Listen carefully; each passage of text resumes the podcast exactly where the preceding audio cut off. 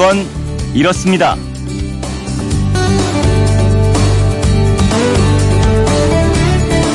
안녕하십니까 오승훈입니다. 도련님, 아가씨, 서방님.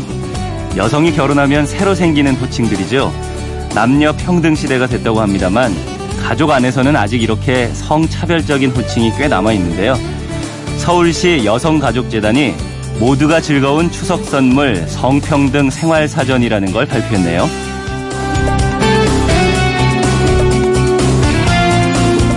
모두가 즐거운 추석 선물 성평등 생활사전. 그건 이렇습니다.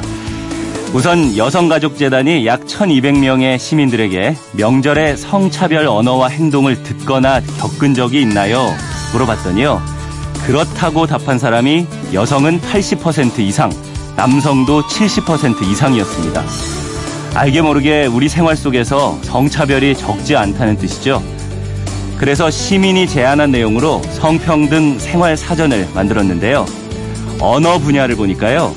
어, 첫째, 남성 쪽 집안만 높여서 부르는 시댁을 여성 쪽 집안을 부르는 처가와 마찬가지로 시가로 바꾸자. 둘째, 친할머니, 외할머니로 구분해서 부르는 걸 할머니로 통일하자.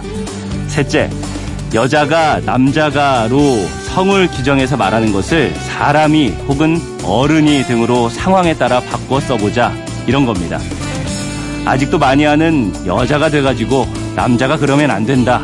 이런 말들을 성차별적이라는 겁니다. 나도 모르게 은연중에 하는 말은 행동으로 이어지게 마련이잖아요.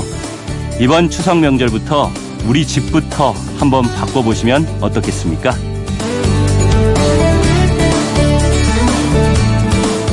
9월 21일 금요일 그건 이렇습니다. 오승훈입니다. 오늘 일찌감치 고향으로 떠나는 분도 계시고 8월 한가위 명절 분위기로 접어들 텐데요.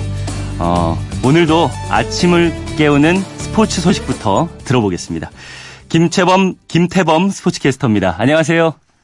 네, 안녕하세요. 김태범입니다. 네, 제가 발음을 잘못해서 죄송해요.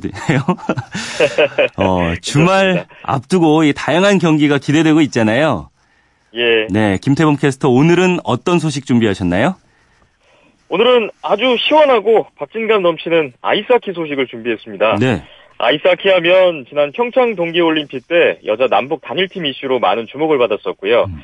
남자팀 같은 경우는 평창에서 첫 올림픽 출전에 이어서 지난 5월에는 세계 16강이 겨루는 남자 아이스하키 1부 리그라고 할 수 있는 월드 챔피언십에 사상 최초로 출전하면서 네. 가파른 성장세를 이어가고 있습니다.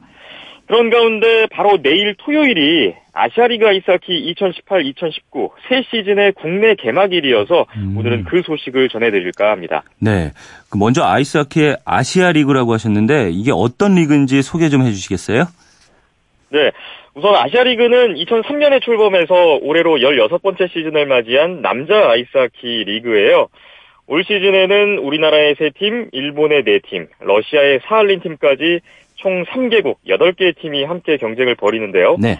홈앤드 어웨이로 팀당 34경기의 정규리그를 치르고요.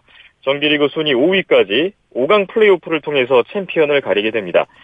지난 9월 1일에 일본에서 먼저 이미 시즌은 시작된 상황인데요. 우리나라 팀들이 해외에서 원정 경기를 치르다가 드디어 내일부터 국내에서의 일정을 시작하게 됐습니다. 네. 그 우리나라 세 팀이 참가한다고 하셨는데 국내 팀들의 올 시즌 전력은 어떤가요? 일단 지난 시즌에 리그 최초의 3년 연속 우승, 리그 최다 다섯 번째 우승을 달성했던 안양한라가 있습니다. 네. 안양한라는 이번에 NHL을 비롯해서 세계 최고의 리그를 두루 경험했던 외국인 공격수 미국의 빌 토마스가 가세했는데요. 시즌 첫 경기부터 혼자 두 골을 넣고 팀 승리를 이끌면서 기대를 모으고 있고요. 네. 안양한라는 리그 최강팀으로서 4년 연속 우승을 위한 채비를 마쳤습니다. 음. 다음으로 창단 3년째를 맞이한 막내 구단 대명 킬러 웨일즈인데요.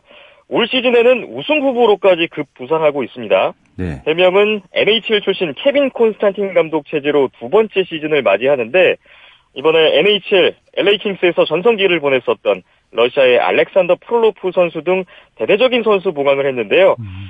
이미 지난 시즌 정규리그 우승팀 사할린을 상대로 원정 3연전에서 위닝 시리즈를 거두고 돌아온 상태라서 네. 더욱 기대감을 모으고 있습니다. 마지막으로 하이원이 있는데요. 음. 무엇보다 아이스하키 강국 러시아 출신의 선수를 6명이나 영입했습니다. 아시아리그가 올 시즌부터 한국 선수, 일본 선수와 함께 이제는 러시아 선수도 외국인 선수로 간주하지 않게 외국인 선수 규정이 바뀌었어요. 네.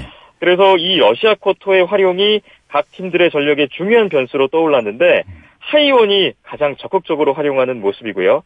하이원도 올 시즌에 선수단의 큰 변화 속에서 4년 만에 플레이오프 진출을 노리고 있는 상황입니다. 네. 마지막으로 내일 열리는 국내 개막전 안내해 주실까요? 내일 토요일입니다. 고향 어울림누리 얼음마루에서 우리나라의 하이원 대 대명 킬러웨일즈의 국내 개막전이 펼쳐집니다. 네. 지난 시즌에도 개막전에서 맞붙어서 연장 승부를 벌였던 두 팀이에요. 음. 하이원의 홈 개막전으로 치러집니다. 한편 안양 한라는 다음 주 주말 29일에 안양 빙상장에서 대명 킬러웨일즈는 10월 9일 한글날에 인천 선악국제 빙상장에서 각각 홈 개막전을 치릅니다. 고향, 안양, 인천 이렇게 경기가 있는데요. 네. 이제부터는 가까운 빙상장에 가셔서 아이스하키의 매력을 한번 즐겨보시는 건 어떨까 싶어요. 아이스하키를 한 번이라도 직접 경기장에서 보신 분들은 음. 다들 아 이렇게 재미있는 스포츠가 있었냐라고 하시거든요. 네. 저도 개인적으로도 적극 추천해 드립니다. 네. 아이스하키에도 관심을 가져보면 좋을 것 같습니다. 지금까지 김태범 스포츠캐스터였습니다. 잘 들었습니다. 감사합니다.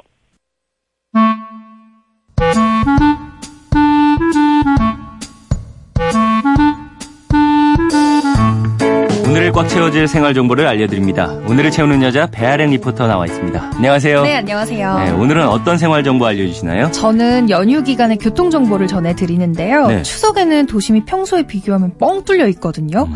그만큼 다 떠나고 남아있는 분들이 많지 않다는 건데요. 네.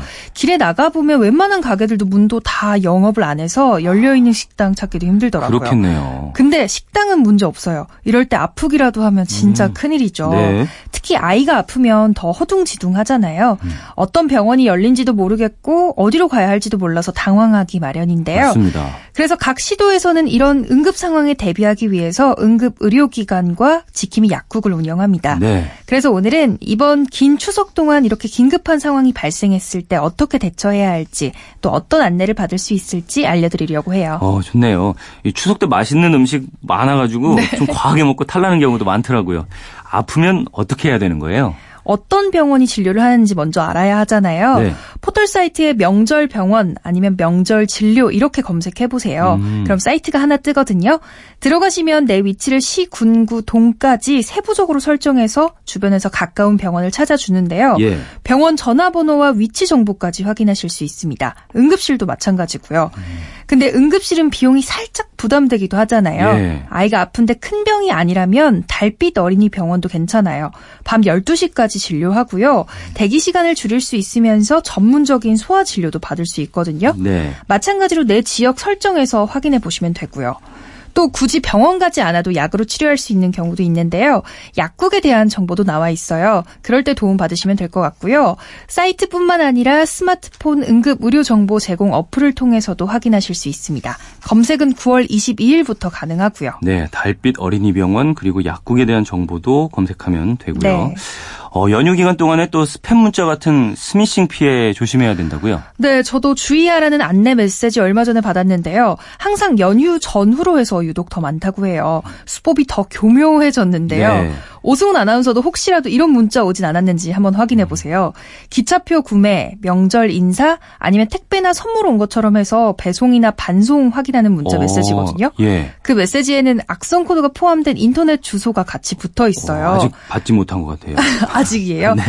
인터넷 주소가 있으면 자연스럽게 눌러보게 되잖아요. 맞습니다. 근데 절대 누르시면 안 돼요. 음. 그걸 누르면 소액 결제나 휴대폰에 있는 개인 금융 정보를 해킹당하는 방식으로 피해를 입는 건데요. 음. 미리미리 예방해 두는 게 좋겠죠. 우선 스마트폰에 확인되지 않은 어플이 설치되지 않도록 보안 설정을 강화시켜 두시고요. 네. 또 통신사에 전화해서 소액 결제가 안 되도록 아예 막아두는 것도 중요합니다. 음. 경찰청 어플 중 하나인 사이버캅도 도움이 되거든요. 어플 보시면 사이버 범죄 예방 정보에 대해서 아주 자세하게 나와 있어요. 음. 뭔가 찜찜하고 악성 어플에 감염이 된 것 같을 때에는 국번 없이 118로 신고하면 돼요. 네. 118번으로 전화하시면 2차 피해 예방이나 악성 코드 제거 방법을 무료로 상담 받으실 수 있습니다. 어, 상담도 받을 수 있는 118번이요. 그것도 다른 긴급 번호도 알아두면 좋을 것 같은데요. 잘 아시겠지만 화재나 응급 환자 발생 시에는 119번이고요. 네. 종합교통정보 안내는 1333번입니다. 음. 또 교통 관련해서도 번호 알아두시면 유용할 것 같아요. 네. 고속도로 안내는 1588-2504번, 철도는 1544-7788번, 고속버스는 1588-6900번입니다. 음. 특히 오는 23일부터 25일까지는 모든 차량이 고속도로 통행료가 면제인데요. 네. 23일 일요일 0시부터 시작돼서 25일 화요일 24시까지 시행되니까 이 시간에 잠깐이라도 이용했다면 혜택 받으실 수 있습니다. 네.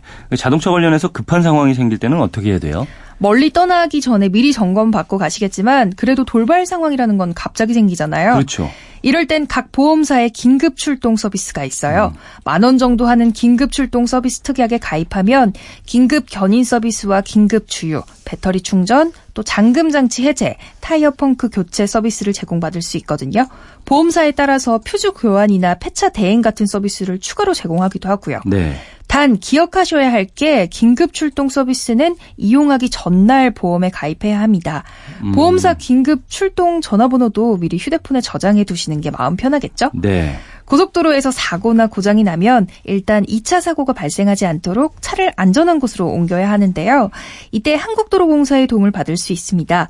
번호는 아까 말씀드린 대로 1588-2504번이고요. 네. 고속도로에 정차한 차를 가장 가까운 안전지대, 휴게소나 영업소, 졸음쉼터까지 무, 료로 견인해줍니다. 음. 또 이번 추석 동안 교통안전공단에서는 자동차 무상 점검 서비스를 제공하는데요. 오전 9시부터 오후 6시까지 한국교통안전공단 자동차 검사소를 방문하시면 되고요. 네. 타이어 공기압, 부동앱, 오일 점검 등을 점검해 주고요. 워셔액 보충 서비스도 받을 수 있습니다. 음. 부상 방면 7곡 휴게소에서도 오전 10시부터 3시까지 자동차 점검하니까요. 지나가시는 분들은 참고하시는 것도 좋을 것 같아요. 네. 가족들과 함께하는 한가위 떠나시기 전에 자동차는 미리 점검하시고 또 자동차뿐만 아니라 다른 것들도 급한 일 생기지 않도록 미리 예방하면 좋을 네. 것 같습니다. 어, 뭐, 고속도로 안내는 1588-2504번, 철도는 1544-7788번, 고속버스는 1588-6900번, 이렇게 번호들도 다 자세히 안내해 주셨어요. 오늘을 알차게 채울 꽉 찬 정보였습니다. 지금까지 오늘을 채우는 여자, 배아량 리포터였습니다. 감사합니다. 네, 감사합니다.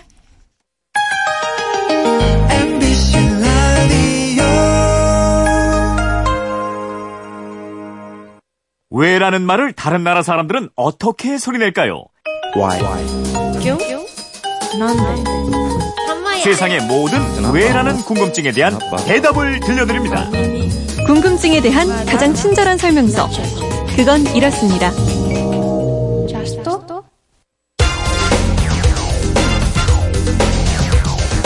궁금증이 지식이 되는 아하!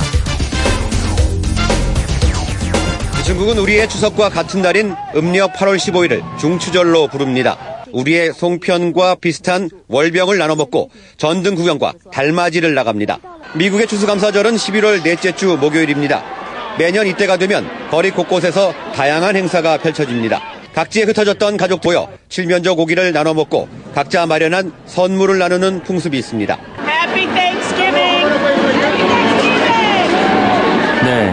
다른 나라의 명절을 소개하는 뉴스를 잠깐 들으셨는데요.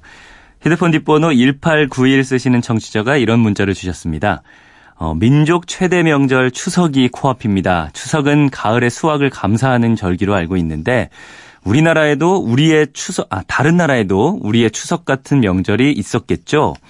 우리 추석과 닮은 꼴인 외국의 명절을 상식으로 알고 싶네요. 하셨어요. 상식을 넘어서 지식으로 만들어드리는 궁금증 해결사가 있습니다. MBC 이영은 아나운서와 오늘은 이분 궁금증을 풀어드리겠습니다. 안녕하세요. 안녕하세요. 네. 이영은 씨 집안은 추석 때 하는 특별한 풍습이나 행사 같은 거 있어요? 어, 다른 집도 다 하는지 모르겠는데요. 음. 이제 성묘 끝나고 네. 이제 아래로 내려가서 평상이 크게 있어요. 그러면 음식을 다 정말 때려놓고 비빔밥을 먹는 거예요. 때려놓고. 할까요?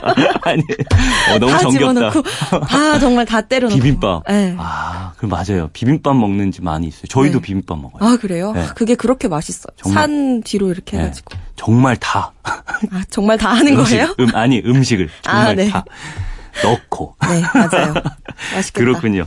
이런 것들 다 많이 있을 것 같아요. 집집마다. 음, 네. 우리나라를 비롯해서 뭐 중국, 일본, 다른 나라들도 추석과 똑같은 명절을 세고 있죠. 네, 먼저 중국은요. 중추절입니다. 가을의 한가운데라는 뜻이고요. 음. 력 8월 15일로 우리나라와 똑같습니다. 네. 가을의 수확에 대해 감사하는 뜻으로요. 보름달에 제사를 지내는 데서 비롯됐죠. 음, 우리는 송편을 빚어서 먹는데 중국 중추절에도 빠지면 안 되는 음식이 있어요? 네, 있습니다. 명절 음식으로 보름달 모양의 떡이란 뜻을 가진 월병인데요. 네. 월병엔 여러 가지 전설이 있어요. 전쟁에서 이기고 온 병사들에게 선물로 주었다고도 하고요. 음. 외국 군대를 물리친 기념으로 왕이 백성들에게 나눠 주었다고도 하는데요. 어, 공통점은 어려움을 극복한 다음에 둥근 떡을 함께 나누어 먹었다는 겁니다. 네. 어, 중국에서는 뭐 친척 친지들한테도 선물도 많이 하더라고요. 네, 최근엔 초콜릿이나 열대 과일 같은 독특한 소재를 활용한 월병도 볼 수 있는데요. 네. 부유층을 대상으로 금으로 만든 값비싼 월병을 팔기도 한다고 합니다. 음, 중국은 월병이요. 네. 일본도 우리 추석이랑 비슷한 명절이 있지 않나요? 네, 일본엔 또 오봉절이 있습니다. 음. 이 명절은 부모님을 걱정하는 마음에서 시작됐어요. 부모, 부모님의 제자 몽 부모님의 부처님의 제자 목련이 부처님께 돌아가신 어머니가 지옥에서 고생하시는데 어떻게 구해드리지요? 물었더니 네. 부처님이 음력 7월 15일에 제사를 지내면 된다 음. 이렇게 했대요. 그래서 오봉절엔 수학에 대한 감사는 물론이고 조상과 부모님을 정성껏 모시는데요. 네. 지금은 양력 8월 15일에 이 오봉절을 셉니다. 그러면 우리처럼 성묘도 가나요? 성묘도 가고요. 봉오돌이라고 해서요. 마을 사람들 모두가 모여서 시끌벅적하게 음악에 맞춰 춤을 추는 풍습도 있습니다. 음. 우리의 농악과 비슷한데요. 어, 조상들이 즐거워하라는 뜻에서 하는 풍습입니다. 네. 또 오봉절 다음 날은요 전날 켰던 등불을 강물에 띄워 보냅니다. 이러면 조상이 등불을 타고 저승으로 잘 돌아갈 수 있다고 믿는다고 합니다. 그렇군요. 음식도 따로 있어요? 네, 오봉절 당일 밤에 달이 뜨면 꽃을 본떠서 만든 알록달록한 화과자 그리고 달 모양으로 빚은 떡, 당고라는 떡을 먹는데요. 네. 근데 지금은 양력 8월 15일에 하기 때문에 보름달이 뜨진 않습니다. 음, 양력으로 세니까 그렇겠네요. 네, 또 다른 나라를 둘러보면요. 필리핀엔 만성절, 영어로 All Saints' Day라는 최대 명절이 있습니다. 네. 가톨릭 국가라서 생긴 명절인데 매년 11월 1일과 2일 이틀 동안 필리핀인들 모두가 고향에 가는 명절입니다. 음. 또 베트남 같은 이 동남아시아 국가들도 우리가 비슷할 것 같은데요. 네, 베트남도 음력 8월 15일이 추석이긴 합니다. 음. 하, 지만 우리처럼 큰 명절은 아니고요. 네. 오히려 우리나라의 어린이날과 더 비슷합니다. 어. 추수에 대한 감사와 또 조상에 대한 경의를 표하는 것이 아니고요. 농사로 바빠서 어린이들을 돌보지 못한 데 대한 미안함을 음. 어른들이 선물로 표현하는 날이라는 의미가 강하다고 합니다. 네.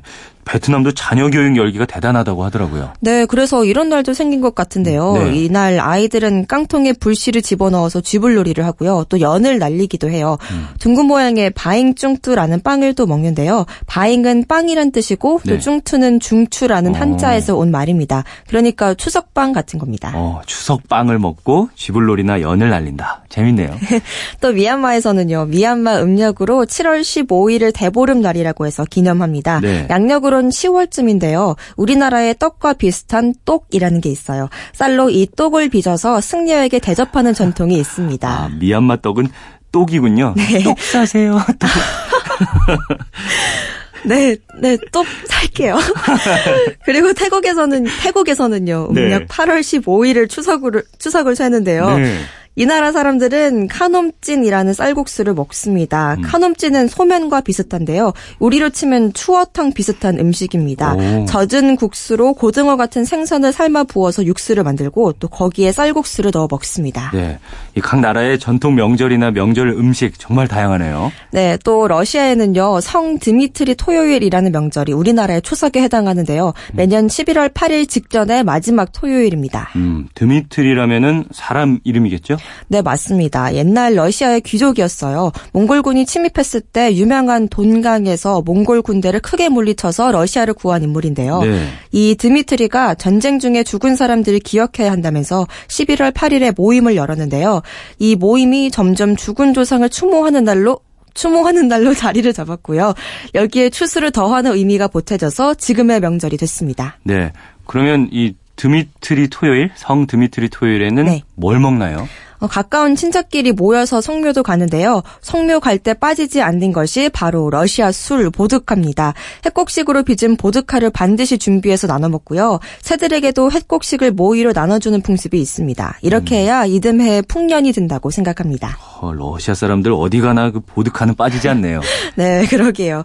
그리고 또 미국에는요, 땡스기빈데 추수감사절이 있죠. 네. 매년 11월 네 번째 목요일입니다. 17세기에 영국에서 미국으로 이주한 청교도들이 수확을 감사하는 뜻에서 시작한 명절인데요. 네. 국경일로 제정된 건 1789년 11월 26일이었는데 1941년부터 11월 넷째 목요일로 공식 지정됐습니다. 음, 추수감사절은 우리 추석처럼 길게 쉬더라고요. 네, 목요일이 추수감사절이고 대부분의 회사들이 금요일도 쉬기 때문에 많은 사람이 목요일부터 일요일까지 나흘간 연휴를 보내게 되는데요. 네.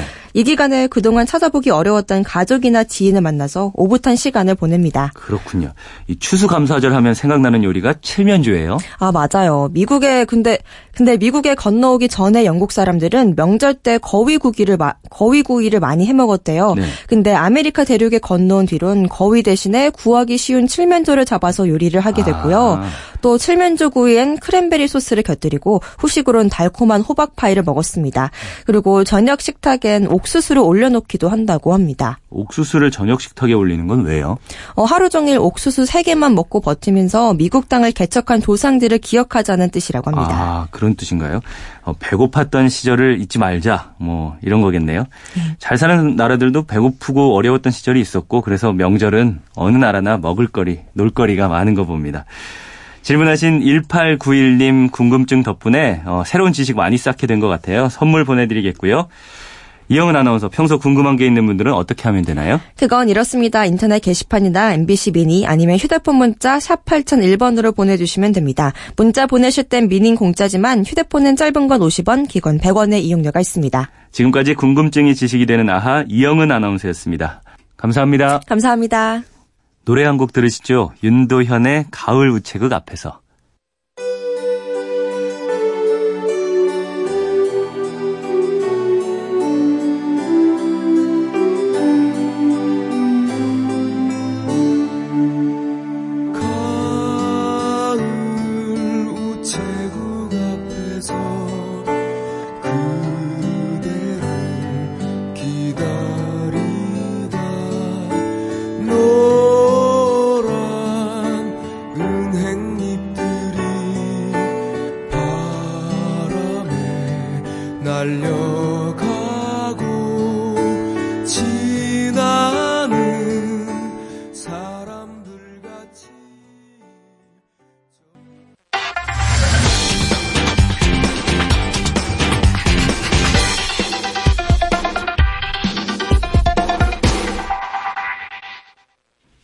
이번 추석 연휴 길죠?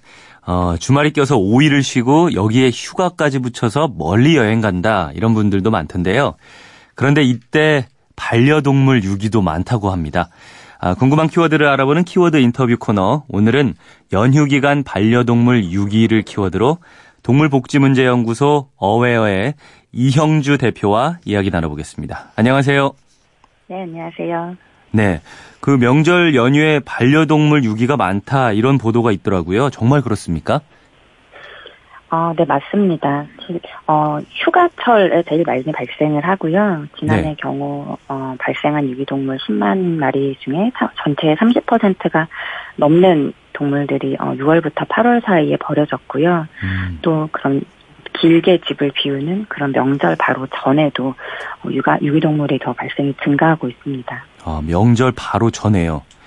어, 네. 그럼 말씀하신 거는 6월부터 8월이라고 했는데 뭐 명절 동안에 아니면 연휴 기간에 버려지는 거는 따로 집계가 안 돼 있는 모양이죠? 이 명절 뭐 그 일별로는 사실 집계가 어렵고요. 네. 다만 어 이제 월별로 집계한 거 2017년도 자료를 보면 2016년 이제 9월에는 어쨌든 6월부터 8월부터는 1월부터 8월까지보다는 적지만 음. 어, 다른 개월보다는 훨씬 많은 동물이 벌어지고 있어요. 네. 한 해 보통 반려유기 동물 건수가 몇 건이나 됩니까? 어, 버려지는 건수가요? 예. 10만 작년 같은 경우는 어, 10만 2,593마리, 그러니까 10만 마리 조금 넘게 버려졌습니다. 네. 어, 그러면 버려진 반려동물들은 어떻게 됩니까? 음, 발견한 시민이 지자체에 신고를 할 경우에는 예. 지자체에서 운영하는 유기동물 보호소로 들어가게 됩니다. 그래서 음. 만일에 잃어버린 동물, 유실 동물일 경우에는 어, 동, 동물 등록을 확인하거나 해서 주인한테 반환될 수 있는데 의도적으로 버려져서 주인이 나타나지 않는 경우라면 예. 어, 10일간의 공고 기간 후에 소유권이 지자체로 넘어오게 됩니다. 어. 그러면 10일 공고를 한 다음에 지자체로 소유권이 넘어오면요. 어쨌든 네네. 어, 찾는 주인이 없다는 말씀이시잖아요. 네, 맞습니다. 그러면 지자체에서 그걸 관리를 계속 해야 하는 건가요? 어, 그, 뭐, 사실 저- 절반 이상이 이 겨- 동물들을 다 보호할 수 있는 어떤 시설이나 예산이나 인력은 없는 상황이거든요. 예. 그래서, 어, 현재 같은 경우에는, 어, 10만 마리 중에 거의 50% 가까이는 보- 보호소에서 죽거나 폐사하거나 아니면 안락사가 됩니다. 그리고, 어, 네. 어, 한, 다른 가족을 찾아서 입양되는 동물이 한 30% 정도 되고요. 아, 예. 그럼 나머지 20%는요? 어, 한 주인한테 돌아가는 그 음. 반환되는 동물들이 한 15% 되고요. 네. 그 다음에 이제 뭐, 뭐 다른 데로 다른 기관으로 뭐 기증한다든지 뭐 그런 경우가 한 1%, 1, 2% 정도 되고 있습니다. 그러니까 네. 절반 정도는 어쨌든 죽음을 맞이한다고 보시면 될 것 같습니다. 예. 그 반려동물 유기하는 사람들에 대한 처벌 같은 거는 없나요? 아, 처벌이 있습니다. 현행 동물보호법상 어, 반려동물 유기하는 행위는 불법 행위이고요. 예. 최대 과태료 300만 원이 부과가 됩니다. 음. 근데 이게 어, 유기를 했는지 안 했는지 이 부분을 확인을 혹시 할 수가 있는 거예요? 그러니까 그 부분이 사실 굉장히 문제인데요. 예. 이 과태료 처분 규정을 어, 두고 있지만 사실 그 과태료 처분을 받는 경우가 극히 드물어요. 음. 이게 벌금형이 아니고 어, 과태료 처분에 불과하기 때문에 네. 경찰에 사실 신고하더라도 수사 대상이 아니거든요. 예. 그 지자체가 어쨌든 과태료를 부과하는 주체인데 수사 권한이 없기 때문에 단속도 제대로 이루어지지 않고 있고 또 의도적으로 유기했다는 사실을 입증하기가 굉장히 어렵다는 문제점이 음. 있습니다. 유기라는 것 자체가 이제 몰래 버려지 몰래 버리는 거그 아니면은 버린다고 해도 말씀하신 대로 확인했다고 해도 의도적인지 아닌지 이걸 판단하는 게 굉장히 어렵다는 말씀이신 거죠. 음, 맞습니다. 네. 그러면 만약에 뭐 유기하려는 사람이 보인다 그러면은 신고 같은 거는 가능합니까? 어, 그러니까 경찰에 사실을 신고하더라도 수사 대상이 아니기 때문에 이 수사하러 누, 어, 출동을 하지는 않아요. 네. 그리고 이제 이게 유기를 하려는 정황이 정, 이 사람이 정말 유기를 하려는 의도가 있다고 입증하는 게 굉장히 어렵기 때문에 네. 어, 뭐 지자체에 연락을 할 수는 있겠지만 또 이 상황이 있다고 당장 지자체에서 담당하는 인원이 출동을 하거나 하고 있지는 않은 상황입니다. 네. 아까 말씀하시기를 한 해에 10만 건이 넘는다고 말씀을 하셨는데 이 반려동물 네. 유기가 왜 이렇게 많다고 보십니까? 어, 여러 가지 이유가 있는데요. 사실 가장 큰 이유는 어, 아직 까지 우리나라에서 뭐 반려동물 인구가 천만 시대라고 하지만 네. 책임감 있는 반려동물 인식에 자리 잡지 못했기 음. 때문이에요. 네. 그러니까 반려동물 기르는 데는 시간과 노력도 많이 들고 또 경제적인 부담이 드는 것도 사실이거든요. 그런데 이제 어떤 일이 있어도 끝까지 책임을 지겠다는 결심 없이 기르게 되면 뭐 이사를 간다던가 신변의 변화가 생기거나 하다못해 이렇게 지금처럼 휴가철에 집을 오래 비울 어, 경우가 생기기만 해도 네. 어, 버려지는 현실을 보면 아직 반려동물 문화가 성숙하지 못했다라는 것을 알 수 있고요. 네. 또 너무나 쉽게 살 수 있고 팔 수 있기 때문에 일어나는 현상이기도 합니다. 음. 지금 너무 많은 동물들이 그런 어, 공장식 번식장에서 태어나고 물건처럼 판매가 되고 있기 때문에 또 충동 구매를 유발하는 것이거든요. 음. 어, 말씀하신 것처럼 이게 문화가 성숙되지 않고 또 인식이 조금 어, 이렇게 뭐라 그럴까요? 깊이 확산이 되지 않은 것 같아서 어, 반려동물 유기를 막기 위한 캠페인들 이런 거 많이 하시는 걸로 알고 있습니다. 특히 지난 여름 휴가철부터 이번 추석 연휴까지 캠페인 진행하시는 걸로 알고 있는데 어떤 내용으로 전하고 계신 거죠?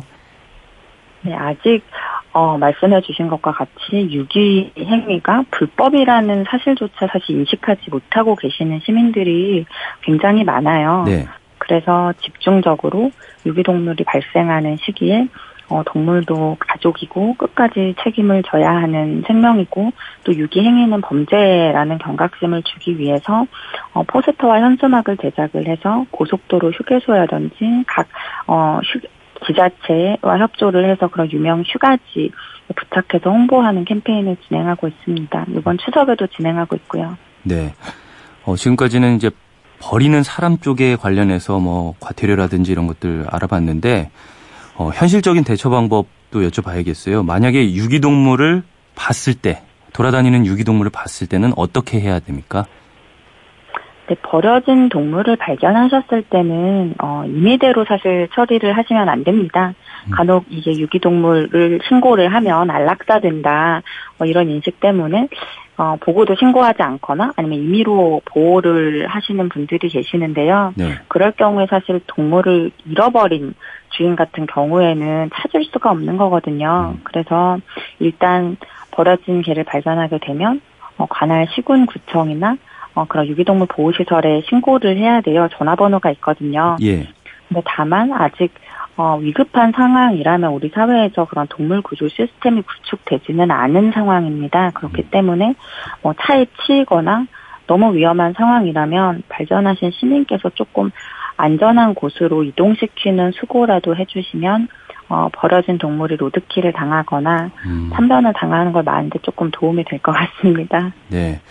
유기동물 보시면은 시군구청에 신고를 하시면 좋을 것 같고요. 무엇보다 인식 개선이 필요하다라는 말씀이 마음에 와닿네요. 네, 맞습니다. 네, 지금까지 동물복지문제연구소 어웨어의 이형주 대표와 이야기 나눠봤습니다. 감사합니다.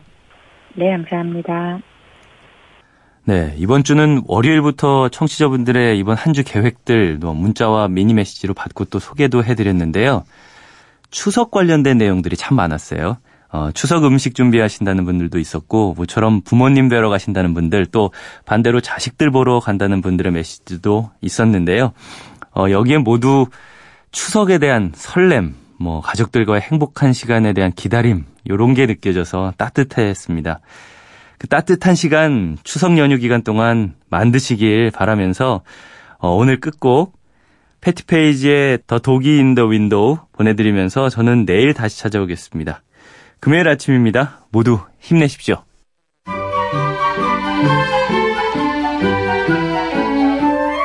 How much is that doggy in the window? The one with the waggly tail.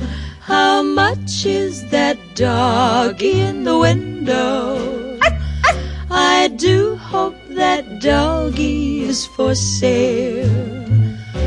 I must take a trip to California and leave my poor sweetheart alone. If he has a dog, he won't be lonesome.